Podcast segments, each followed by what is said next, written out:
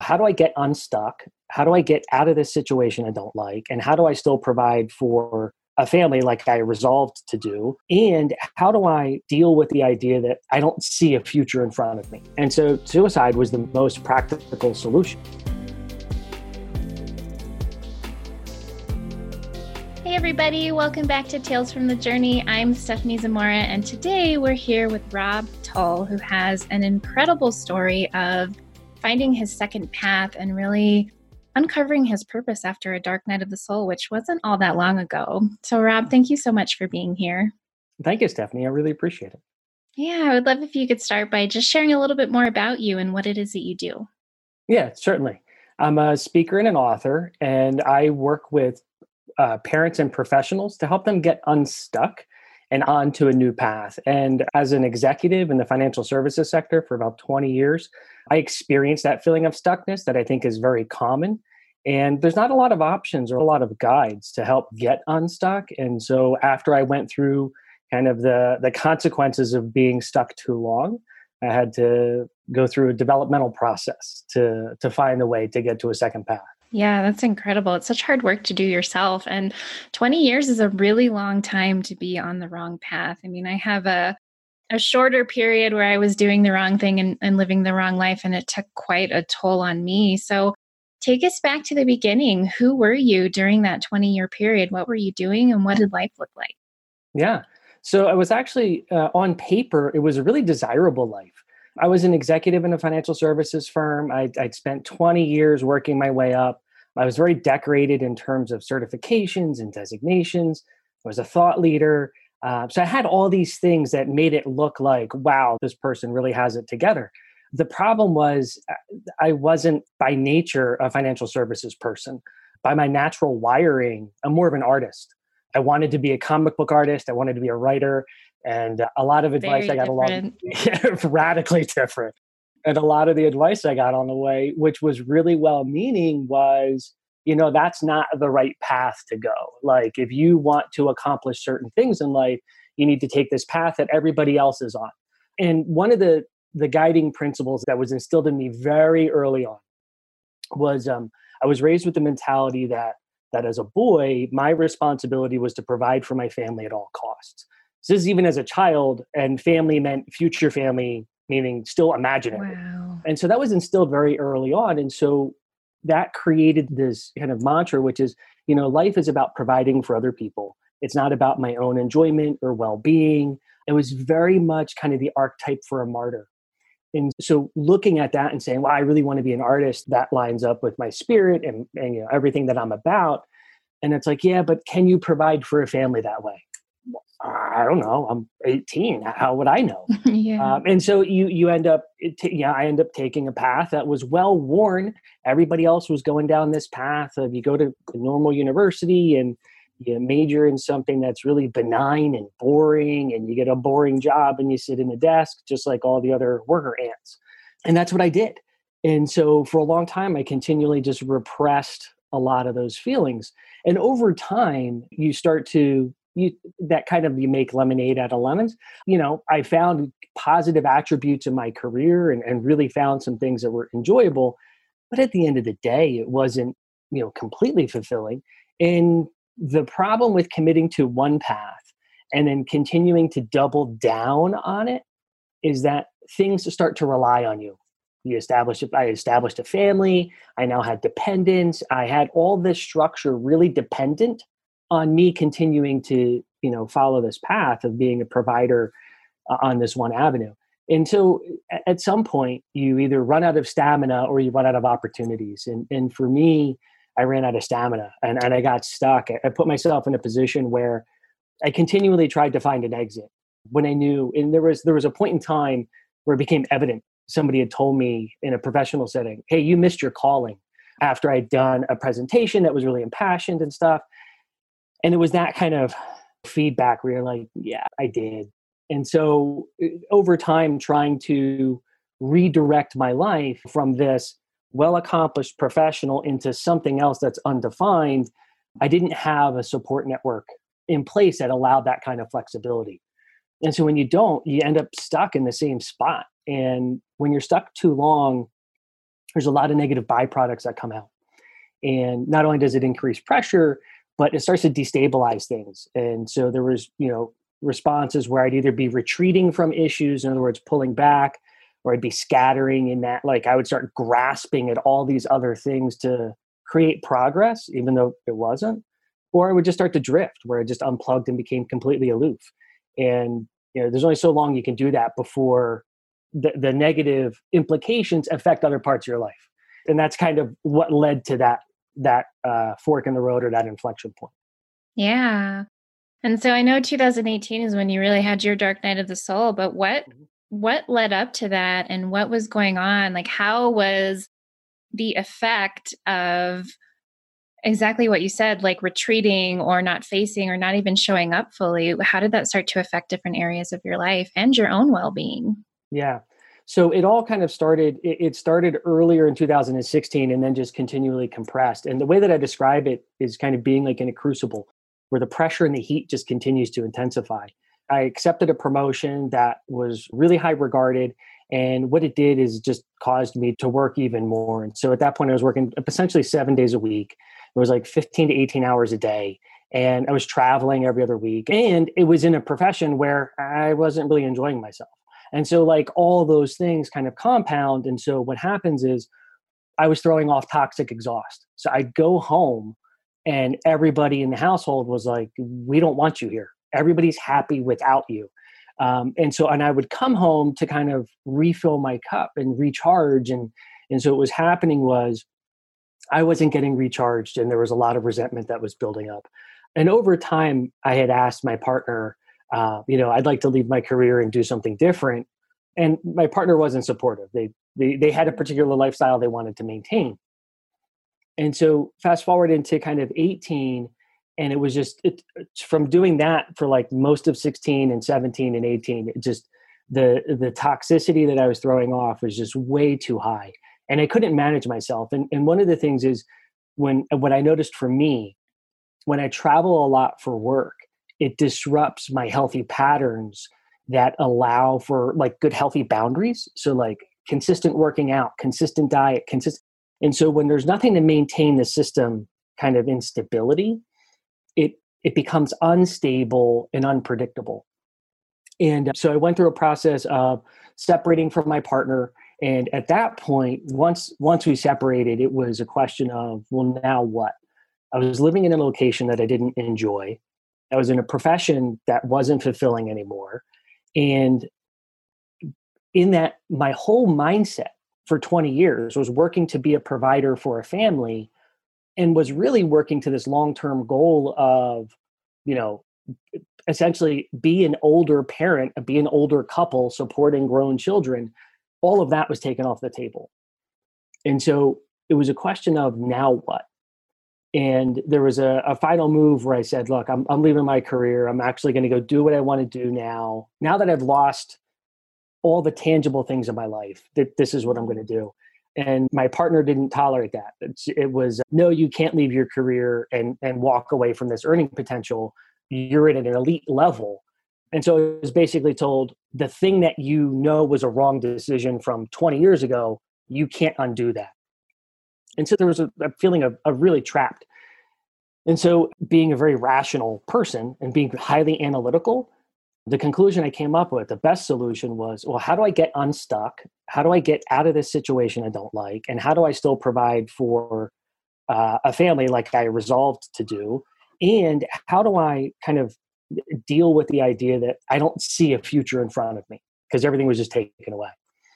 and so suicide was the, the most practical solution it, like I, I kept going back and forth on it they say when you have a plan that's a problem and i had a really good plan and and so i had a suicide attempt in front of my sons just after the 4th of july in 2018 and obviously it was ineffective from a biological perspective but it was highly effective from an emotional and mindset perspective but yeah there was like and it really was, even up to that point, it was the most sound decision I could make. And it was unfortunate that it had to get there. But when I say it was an effective decision, that circumstance could not continue. It, everything needed to end. And so that was the bright line end to that essentially that whole existence. Yeah. Oh, that gives me goosebumps. I totally relate to that. Did you have any support, any friends, any family that you were talking to, or did, were you very isolated leading up to that? So uh, that's a great question. I did have support, but the question is, you know, did I let the support in to actually help? And being somebody that always felt like a provider and protector, there was always this inner thing that I kept to myself. I was in therapy, I had really close friends, I had really supportive, you know, immediate family members. But at the end of the day, I knew I still had a responsibility I needed to fulfill like i needed to provide and so it was it almost became like a math equation where it was how do i get out of this situation and still honor all of the obligations i set out? And so even if i had discussed that with somebody nothing they could have said would have you know changed my mind in what that calculus was. And and so it felt lonely in that i was holding on to that decision myself but I wasn't actually alone. Yeah, that makes perfect sense. It's always interesting to me how different personalities approach the idea of suicide. Like for some, it is very logical, it's very rational, like it sounds like for you, and for others, it's very rooted in emotion. And either way, it it feels like the only option because we're so immersed, we're so stuck. So uh, that makes a lot of sense. So, what happened? You weren't successful, thank goodness. But what was it like after that for you? There was uh there was a there was a shock there was a shock afterwards when I when I woke up uh, and I realized I was still alive. There was a there was kind of a now what? Like there, there was there, there was this total cluelessness that that set in, and I was it was almost like I was punch drunk. I was like I don't, I don't even know which end is up now what I did know was that everything that was leading up to that point needed to stop. And I also knew that I didn't have the answers. And so, eh, just through that process of elimination, it, it kind of set me in the right direction. And so, there was an extended period of treatment. But the big thing that occurred for me was changing how I saw myself in terms of my identity and my ideals. And you know having the mindset of protector provider and martyr really marginalized my own existence. And so the first thing i needed to do was unplug that. And in unplugging that allowed me to actually get to know myself in a sense and to say so what is it that you as a person like? We get stuck in roles in life and i really got stuck in a very specific role and even as much as i knew it didn't fit me authentically I couldn't change it because so many other systems depended on that role to perform in its in its predictable way. So it was really an investigation process. Like, okay, what do you do? Like, let's let's dump out all the contents of you as a person and see what we have here, so we can go through and identify like wh- who are you and what does this actually mean. And so that was that was extremely enlightening, uh, and it was a messy process, and there was no there's no book for that. Like I, I searched around a lot for how do I how do I do this? And I was studying a lot of Buddhism at the time. And the thing that really helped was the concept of emptiness. And the concept of emptiness, which is, you know, we as individuals aren't anything, it's what we put in ourselves. And that's kind of a, a bastardization of it. But that helped me kind of like, oh, if I just dump out all the stuff that's in me, I get to pick what I put back in. like that was, and that was kind of cool. It was uh, the analogy I have for that is like emptying your junk drawer in the kitchen. Like if you if you empty it out, you get to see everything that you've collected over time. So, yeah. yeah. Oh, I love that. I have two questions, and the first one, just because I think that for one, there's a lot of stigma associated with getting treatment and support, but also I think that we're scared about what that means and what that looks like. So I would love if you're willing to share just a little bit about like what did the treatment process look like and how long did it last? Oh yeah, absolutely.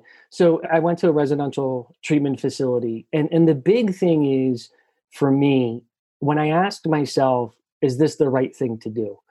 There were two criteria that I realized I had, which was willing and desperate. I was willing because I clearly was willing to make a change. I, I wanted everything to end. I clearly was willing. And I was desperate because I used the most extreme solution I could think of and it didn't work. Well, now now I'm desperate. I don't have the answer.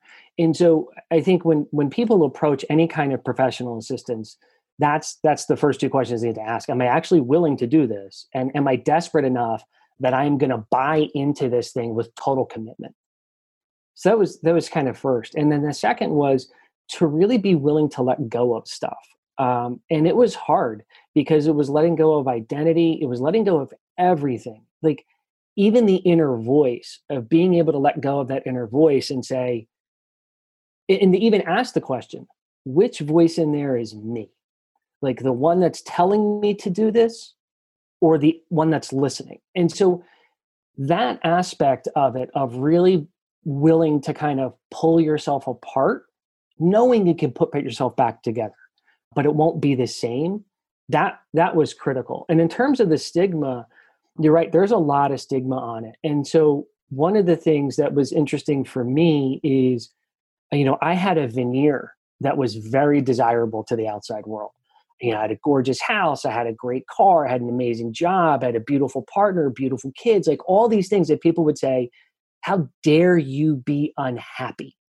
And that, and so I had to get over the stigma myself. And that there's a sense of pride there you have to let go of but it was also a level of asking myself what is more strength like like what is a demonstration of strength having no weakness or being vulnerable to everybody you meet and I, I came to the realization that being vulnerable all the time strengthened me because i had the resilience to say regardless of what happens in this encounter and what this person thinks of me i will be fine like it doesn't affect me at all.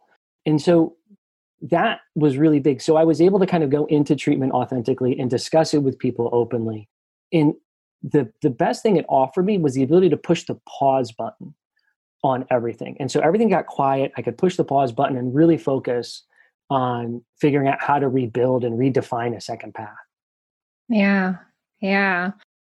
My second question is around so we talk a lot about reorienting on the show and in my work because it's such a constant process when we go through these seasons that just turn us upside down. And you shared a little bit about your own internal process of reorienting. And I love that um, analogy of the junk drawer because it's so true. And we don't realize that we have that available to us at any time. Like any point, we can lay everything out and say, what do I want to keep and what don't I?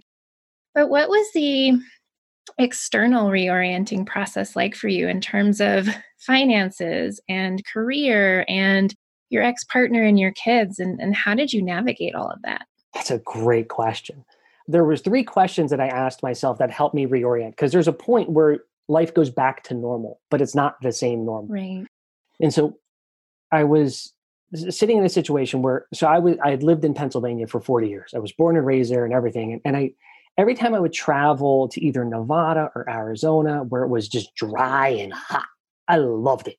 And I didn't love it just because it was a change of pace. I loved it because it said something to me. Like maybe I was an iguana in a past life, but it it felt right. and so one of the questions I had was, well, I don't want to go back to normal life. Like, what can I do for me that is shows me that it's something new? And the and it was three questions that I went through with myself to reorient the beginning of the orientation, which is what if? And and it was what if? What if I moved to Arizona? Like what like, well, okay, I couldn't keep my job. Well, I've been traveling for two years and I wasn't in the office. What's what's the difference? And then it was, well, I can't move. And so then the next question was, well, why not? Well, I can't. And I came up with all these reasons why not. But all of those reasons are just kind of fake excuses because it's like if you really want it, you'll overcome that. And then the third one was, okay, let's assume I solve that. Why not do it now? Why wait? Because all of the problems of getting stuck was because all of my focus was on this long term future. I was building a future for myself that never came to pass. And so, if I can ask myself, what if for what I want, and I can get rid of the barriers, then what's the hesitation? Why just delay? And so, I first it was let's relocate and not even solve anything about you know job kids anything and the job said look we we need you to stay on we're that's fine and i said you know i don't i don't like this this is not my passion And what was interesting is, and this this comes to kind of goal setting and emotional rewards. So I had taken the job my entire career because the rewards it was going to offer me afterwards in some sort of long-term payout. And what it was is that was going to allow me to relax and do the things I really wanted to do once I achieved a certain level of, of financial success. So when I ask myself, well, what if the job isn't financial success? What, what can the job represent that now I no longer hate it or now I no longer feel like it's holding me back? When I lost my family, because we literally did, my, my partner and I dissolved the family unit. We actually split the kids and, and like it, it was really traumatic. What I realized was the company I worked for was essentially a family. And I thought, well, I can be a provider and protector for that family in a way where there's healthy boundaries where I can work to serve them and knowing it, my future is not dependent on it. I'm doing it out of care and compassion in the moment. And so by just changing that mindset, I could keep the career. And then when it was time for me to move and, and we dissolved the family unit, one of the things that happened when I was away, uh, when I was in treatment, my partner contacted me once when I was away and, and just simply contacted me and said, you know, you need to stay there for you. We're, we're really good without you assume you're not doing this for kids or family or whatever just do it for you and don't worry you know if the kids still want a relationship with you that's up to them. And so part of my own self-identification was i had to let go of this idea of a father of being a father because that was really driving my martyr role. Like this idea of you know the ultimate protector provider. So once i let go of that idea of being a father in my mindset model I could then be it in a way that actually fit my life and my kids. And so that whole reorientation process was really about challenging the preconceived notions and being willing to get rid of old models that weren't serving me. And, and those two things really allowed me to not just see things differently, but actually behave differently in a way that was more aligned with my own purpose. Yeah. Oh my gosh. I love this so much. And my next question is kind of for my own personal curiosity mm-hmm. because mm-hmm. I had a whole period, a very long period after my own loss and trauma and everything I had been through where I kept asking the question, but what does that mean? Because my brain was rewiring and I was coming back from PTSD and like I was reorienting inside my own life. And I had such a hard time wrapping my brain around like what does it mean to actually do those things? And so I think it'd be very fruitful for other people to hear as well as just satisfy my own personal curiosity. But what did that actually look like from like moment to moment, day to day for you to really shift from my family is my partner and my kids to my family is work. And this is allowing me to actually feel good staying in this job that damn near killed you you know, after 20 years. And same with even like shifting your relationship to what it meant to be a father. Like, what, how did you actually do that? And what did it look like day to day? Yeah. So that's a great question. And it is, it's really hard. So part of what I did, and it, it's part of the process that, that helped me and it really helps other people too, is I sat down and said, well, what is it that makes me tick? What is it where I, and, and what I defined it as, when do I feel like I'm in flow? Like, when am I in the zone? When does the world slow down and I just feel connected to everything? And I started to track that stuff. And, you know, and it had nothing to do with my career. And it was, you know, teaching, communicating, writing, drawing, working out, like all the being in the sun, like all these things. And it was, okay, now how do I start to look for those elements in things going forward? And so what it was was looking at relationships and situations and saying, okay, so then I looked at all the things that really inspired me and put me in flow. And I'd say, well, how can I keep this job? Like, how can I still be good at my career? And it was, well, don't expect your career to provide these things. You're in a career, Rob, that doesn't offer that. So how are you going to satisfy that? Because that was the key thing is for 20 years, all of those things were still there. I didn't know them. And I and because I didn't know them, I didn't realize I was deficient in addressing them. And so all of that malnutrition like that that causes that toxic response. And so it was okay how are you going to address that? Well i'm going to write more creatively. Okay put do it. Like how are you going to how are you going to create stuff? How are you going to teach? I took a teaching job. Now I, i'm an adjunct professor at a law school because i was like i love to teach. Let me just do this. And so what happened was every time i addressed one of these unaddressed kind of value these things that caused me to go into flow once i did it it like expanded my energy and capacity and so now it's like, well, work wasn't so draining because it was getting refilled by all these other things that I identify. And so that was a slow process. And because I had kind of detached myself from what I wanted as an outcome of my career and what I wanted as an outcome of my life, everything lowered in severity. Suddenly the job wasn't so serious anymore. It was, it's performing a role it is not a means to an end. It is just simply performing a role right. And on fatherhood, that was really interesting because I, I have two sons, one that lives with me and, one that lives with my former partner. Um, and they're only three years apart. And, and my older son, who is going to be 16 in January, he lives with me. The 13 year old was my former partner. Um, when I let go of the idea of fatherhood, there was two things I had to do. The, the first thing was I had to let go of this constant sense of responsibility because I, I, I wore responsibility of a father like a clo- like a heavy cloak, and it was everything felt smothering.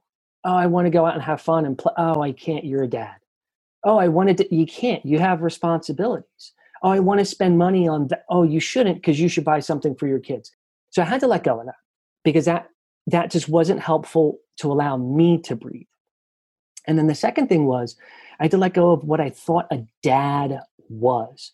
I had a preconceived notion when I went into fatherhood that I was going to be a stern, rules based dad.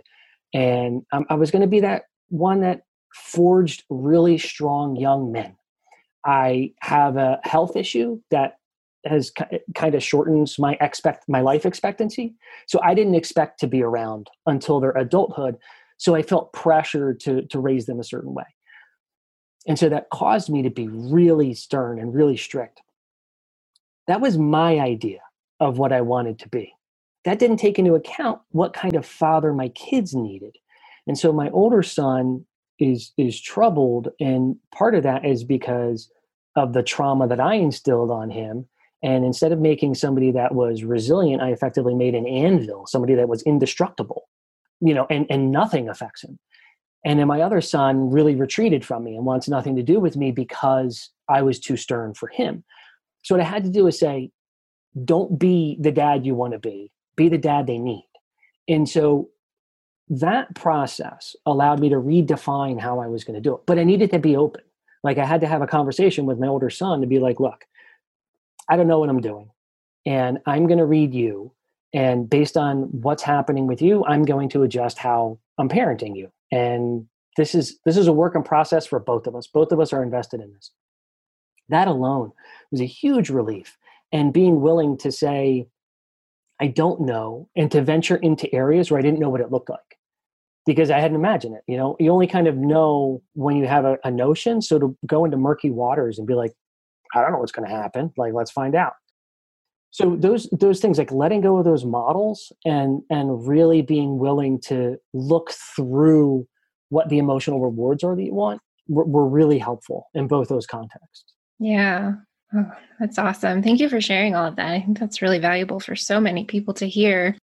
What was your relationship with support i know you started getting obviously a lot of support after the suicide attempt, but how did your relationship around asking for support and vulnerability, like you said, change with friends and family and everyone else? Yeah, yeah, really, it, it was hard. It was a long process. And what was interesting is, so I got comfortable asking for help uh, from my support system, like really close friends. Um, I've trained in martial arts for a long time. And so my training partners are like my family. And, and the thing that's really amazing about them is there's a level of trust that you have because they're responsible for my physical well-being while we train together and vice versa so you you have a bond that's really strong so when it comes to emotional conversations and, and things about you know kind of those really vulnerable stuff there's an inherent trust that's already there Um, and so being able to access friends that could provide support and and my mother's been super supportive of this in that my mother is actually she's kind of taken the same lesson that I have which is she is the mom that I need based on what I need not the mom she wants to be. And so she's really matching me as well I moved away from all of my support system. So I had my support system in place. I went back, everything was fine. But what I realized there was still this massive deficiency in me. And then the deficiency was I needed to be in a different location, like environmentally, I needed to be physically in a different climate. And I needed to do more with my physical self. I needed to hike more, I needed to be outside more, I needed to be somatically connected in a way I couldn't be in my old place. So I lifted myself up and moved. And so I walked away from all of those relationships.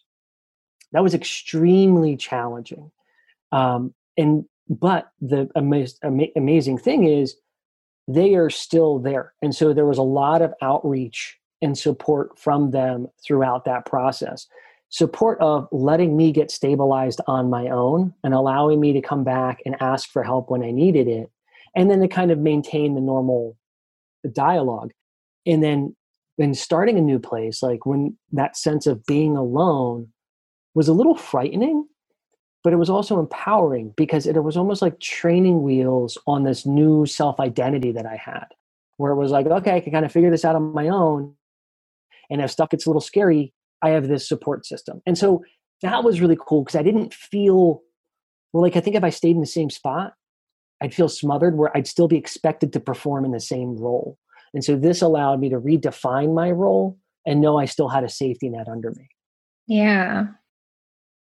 That makes me think of so there's two things that I harp on all the time and everything that I talk about, and it's context and discernment. Like context is king. What is the situation? Who are you? Like what what is going on unique to your personality and your desires and all of that. And then discernment, like having the level of trust and faith in yourself to discern what's right and wrong for you and then the, that trust to actually navigate it. And what i think is so amazing and incredible about your story is that a lot of times like i am definitely a burn it all to the ground kind of person and i'm not saying that that's the right thing to do because again context and discernment but for me when i hit a breaking point like that i'm very much like i have to cut everything off in order to come back to myself and what's so incredible about your journey is that you did all of that inside of keeping the job you know, like keeping the job that was a big factor in your unhappiness leading up to the suicide attempt. And so I think that that's such a powerful thing, but I would I would love to hear what your relationship was to self-trust and faith before and how if at all it shifted in the aftermath. Yeah, that's great. And you know, I can really identify with the burn it to the ground too, because that is kind of, I mean, clearly when when, I'm like, hey, suicide's enough, that's a burn it to the ground. That's like it's pretty significant. And it, and it is that self trust is actually really scary because that was counter to everything I had done basically for my whole adult life. I followed a well worn path blazed by others. I was following people I trusted because I believed it was okay for me and it might have been good for them but it doesn't mean it's okay for me. And i didn't listen to my intuition that inner discernment that knew what was right for me. And so when it got time to rebuilding things and redefining my path too there were moments where what i was considering sounded crazy on paper. Uh, it just sounded nuts and everybody was against it and i had to really just trust that discernment. And, and what's real that that inner intuition and what really helped me was um, I adopted this model for certain types of risk decision making. And, and it's a parody that I call worst case scenario and lottery. And, and what I basically said is okay, well, what's the worst case scenario? Assume I'm wrong and my intuition is off.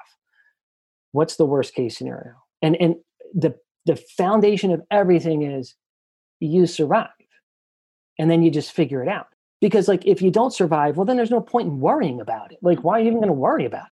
So like once i set the ground of you survive it's like well uh, okay everything's fine. I can i can manage this.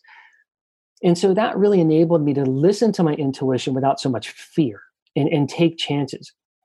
That of building things. So when i look at um, when I look at my relationship with my sons, it's very counter to what a lot of people do. The idea that we dissolve the family entirely is shocking. And and it wasn't by choice, meaning my part my partner was pretty much set on that. My partner did not want my older son at all and did not want to give up any kind of custody for the younger son and there was a really unhealthy tension that existed. And so when it was, well, you can't move with me. My mom is a really traditional mom, like Italian from New York, like family is everything. She was like, You can't move away from your boys. And I was like, I can. Like, I understand that people don't. But I have to be willing to say, is my situation different? And what's the context of my situation, like you said?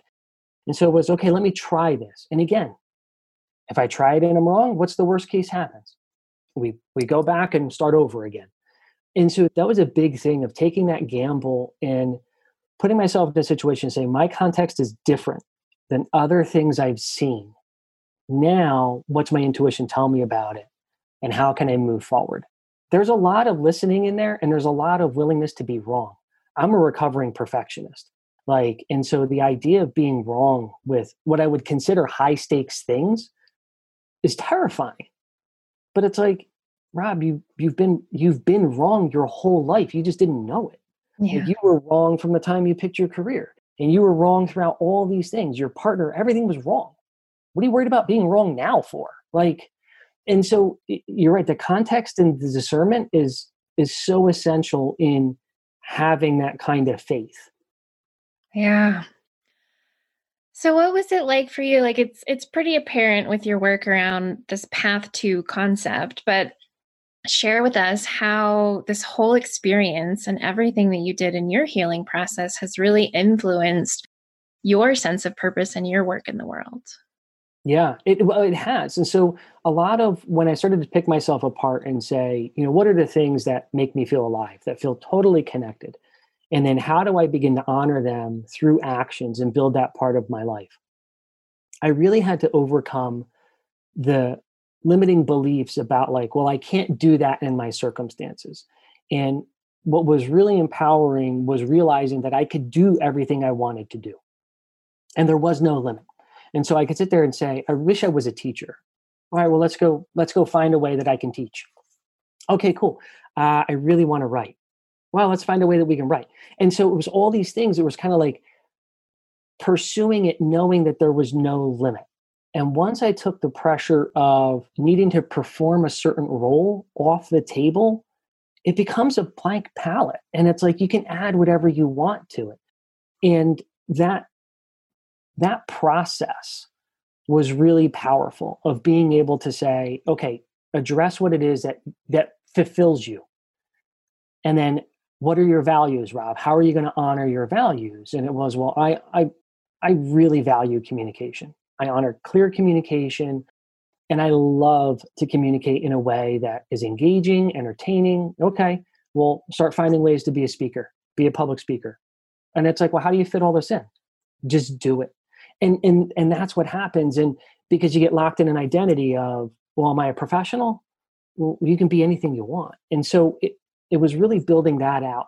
What really helped the most was that junk drawer approach because what the way I can best describe that is you think you know what's in you until you pour it out. And and what happened was I spent a lot of time taking out every personality trait and attribute that I had, positive, negative, any feedback I've ever received from somebody and put it all on paper and said, this is what I look like based on characteristics and attributes. What do I want to look like? And so I had to create this kind of future vision of like, wh- who do I want to be? And then say now which ones of these fit in that future person? And now how do i retain this? And so it was essentially going through the junk drawer of saying why do i have this? Is, is it of a future value? If yes keep it. If no did it have a value at some point? And can i understand why? You know why are you petty? Oh because i felt hurt a long time in my life yeah. and so i wanted to hurt other people. Okay well if you don't feel as hurt as much do you need this? No. Okay get rid of it and so it was going through that and creating kind of like a new inventory of personality traits and saying these are the things that i am going to adhere to and being very deliberate in that what that allowed me to do is the first thing it did was it allowed me to close the gap between where I was today and that future vision of myself. When you sit there and you dump everything out and you think, wow, I'm a mess. And when you pick it apart and you realize that in your future self, there's still like a 60%, 70% overlap, it's like, wow, I'm almost there. and so it felt a lot closer. And then it also gave me the confidence to know I was equipped to do whatever I want. So when I looked at situations and said, yeah, I really want to embark on developing a course and empowering people, like give this information to somebody because I paid an extreme cost to get this. It's not fair that everyone else should have to pay the same cost. Like, share it. Well, how? And it's like, well, I can go to my traits and say, well, I have that in me. I know I have the resources to do it. In in that, like really getting that sense of capability while knowing I'm already closer to where I want to be that was totally empowering and that really it changes the mindset so much in trying to recover and especially recover from a spot where it felt like everything was just an abject failure and it's like yes all of that was a failure but you're still pretty darn close to where you want to be so let's get moving yeah it was invigorating yeah i love so much of what you're saying these are all my favorite topics but it sounds like in the work that I do, we talk a lot about like points of reference. And it sounds like going through the junk drawer of yourself like gave you a lot of insight and information that you wouldn't have had otherwise. And is this like I know you developed a process inside the work that you do now. Is this like a big part of that process or is there more to it? Yeah, so it is it is a keystone of the process. And there are other parts because really what I what I like to do or what I had to do and I found really effective is first orient of where am I? Like and that was one of the things the benefit of coming out of the suicide attempt was disorienting because I was like where am I? Like what who am I? What is going on? And so kind of that get an orientation of what's working in life and what's not working in life. And who are you, you know, when we when we climb out of our roles, what really makes me tick? So that's part of it. And then the the junk drawer is kind of the making sure that we're prepared to move forward and in the middle is that big question about ask yourself the challenges of what if it's okay now how do i take all these things that that really make me feel alive and manifest them what are the things that i wish i could do and now let's set about a process a plan to do it and then you go through the junk drawer to make sure that you have the resources to do it and it and it kind of builds itself right it's like oh i'm going to build a plan that uses all the things inside of me that aren't getting addressed and, and all the emotional rewards I want. And then I'm going to confirm the fact that I have most of the tools to get there anyway. And then it's like, wow, okay, then there's nothing in my way. It's just a question of when. And that's really driven by now. Why why wait? And so that overall process it's just it's just been really rewarding and the learning about the self when i do that junk drawer process one of the things i realized was it's really effective when I do it on post-it notes. Like if I do it on mm-hmm. sticky notes and put it on a wall, what it does, it actually creates a mosaic. And so, and and it, it actually is a mosaic that represents me, right? So it's like, oh, this is these are all the little pieces that make up the picture of me. And what's amazing is you can take one of those things away. You can take take away jealousy, boom, throw it out. Well, now the picture changes, and all you did was remove one thing. So the slightest change can actually change the picture. And so that was really like, wow, it's not so insurmountable. That reinvention process isn't insurmountable and it's never too late. And that's the other thing too is, you know, when we end up committed on a certain path for a while and then we get stuck and things blow up or fall apart, there's that question of did I miss it? Like, did I miss my opportunity to get what I want? And regret's a nasty thing. There's, you know, there's tons of studies on what happens with regret. And so knowing that there's still time and it doesn't take a lot, that it's the slightest change that can alter the outcome was really that was a good guiding light for me throughout this entire process. Yeah, absolutely. I have two questions to kind of wrap up our conversation. And the first is it's all relative, right? Like it was 20 years leading up to your dark night of the soul. And then it's been only a couple years since your suicide attempt. And if you're willing, I would love to hear how do you feel about that attempt now being two years on the other side of it? Yeah. It was still the right decision because I ask myself that all the time. Like, was that was that unnecessary? And it was like, no, that was still the right decision. Like I was so locked into a mentality that there was only one way out for me. And that was I needed to end that mentality. And there was no amount of, you know, talk therapy or somebody or coming to my senses that was going to get me out of it. I needed to really resolve that mentality. There are things I'm not proud about, like the fact that it was in front of my boys, but and and I can rationalize why. I knew what my plan was. My plan was to have a conversation with them about you know what they were going to do for the next 20 years and to hear about the stuff I think I was going to miss. And so that was it was good closure. There was a ton of closure. So is that something I'm proud of? No. Is it something I change? Probably not. Yeah. Yeah. Everything happens how it's supposed to. And we can have different like thoughts about it afterwards, but it's just there's some things that they they couldn't have gone any other way. Right. Yeah. Absolutely. And then my favorite question to ask at the end is what's something that you wish you would have known earlier on in your life, like back when you were 18, 20 years old? Absolutely. I, I absolutely wish I would have known what I know now in terms of emotional rewards in life. And so what I found was that our society and our culture we're always focused on the end result and what the end result gets you from from a tangible perspective.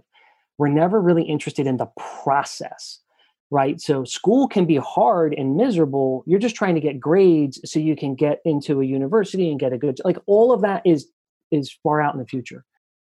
Had i known that that was a flawed concept and i really needed to be focused on the quality of my life on a day-to-day basis not the eventual quality of my life, I would have made radically different decisions. And I would have been more informed and able to address my emotional rewards in the present at that moment than saying eventually I'll address the things I want to my the emotions I want to experience like happiness. I would have done that stuff a lot earlier. Yeah. Definitely, me too. um, we're going to link to all of your amazing work in the show notes, but please tell everyone how they can find you, how they can learn from you, and how they can work with you. Absolutely. So I have a website. It's called Path to Coaching, and two is the number two. So it's path and number two coaching.com. And there's all of my information there, as well as just kind of more descriptions about the process. And then you can find me on Facebook under Rob Tull, and there's content there and I'm approachable. The the thing I love the most is helping people. And that's really one of the things like the reason I can kind of do all the things I'm doing is because I don't let it, myself be limited. I, I want to have a fulfilling life and, and touch as many people as I can. Yeah. Awesome. Rob, thank you so much for being here and for sharing your story. Yeah, thank you, Stephanie. I really appreciate it. Thank you so much for joining us today and for being a part of this powerful community of purpose driven individuals.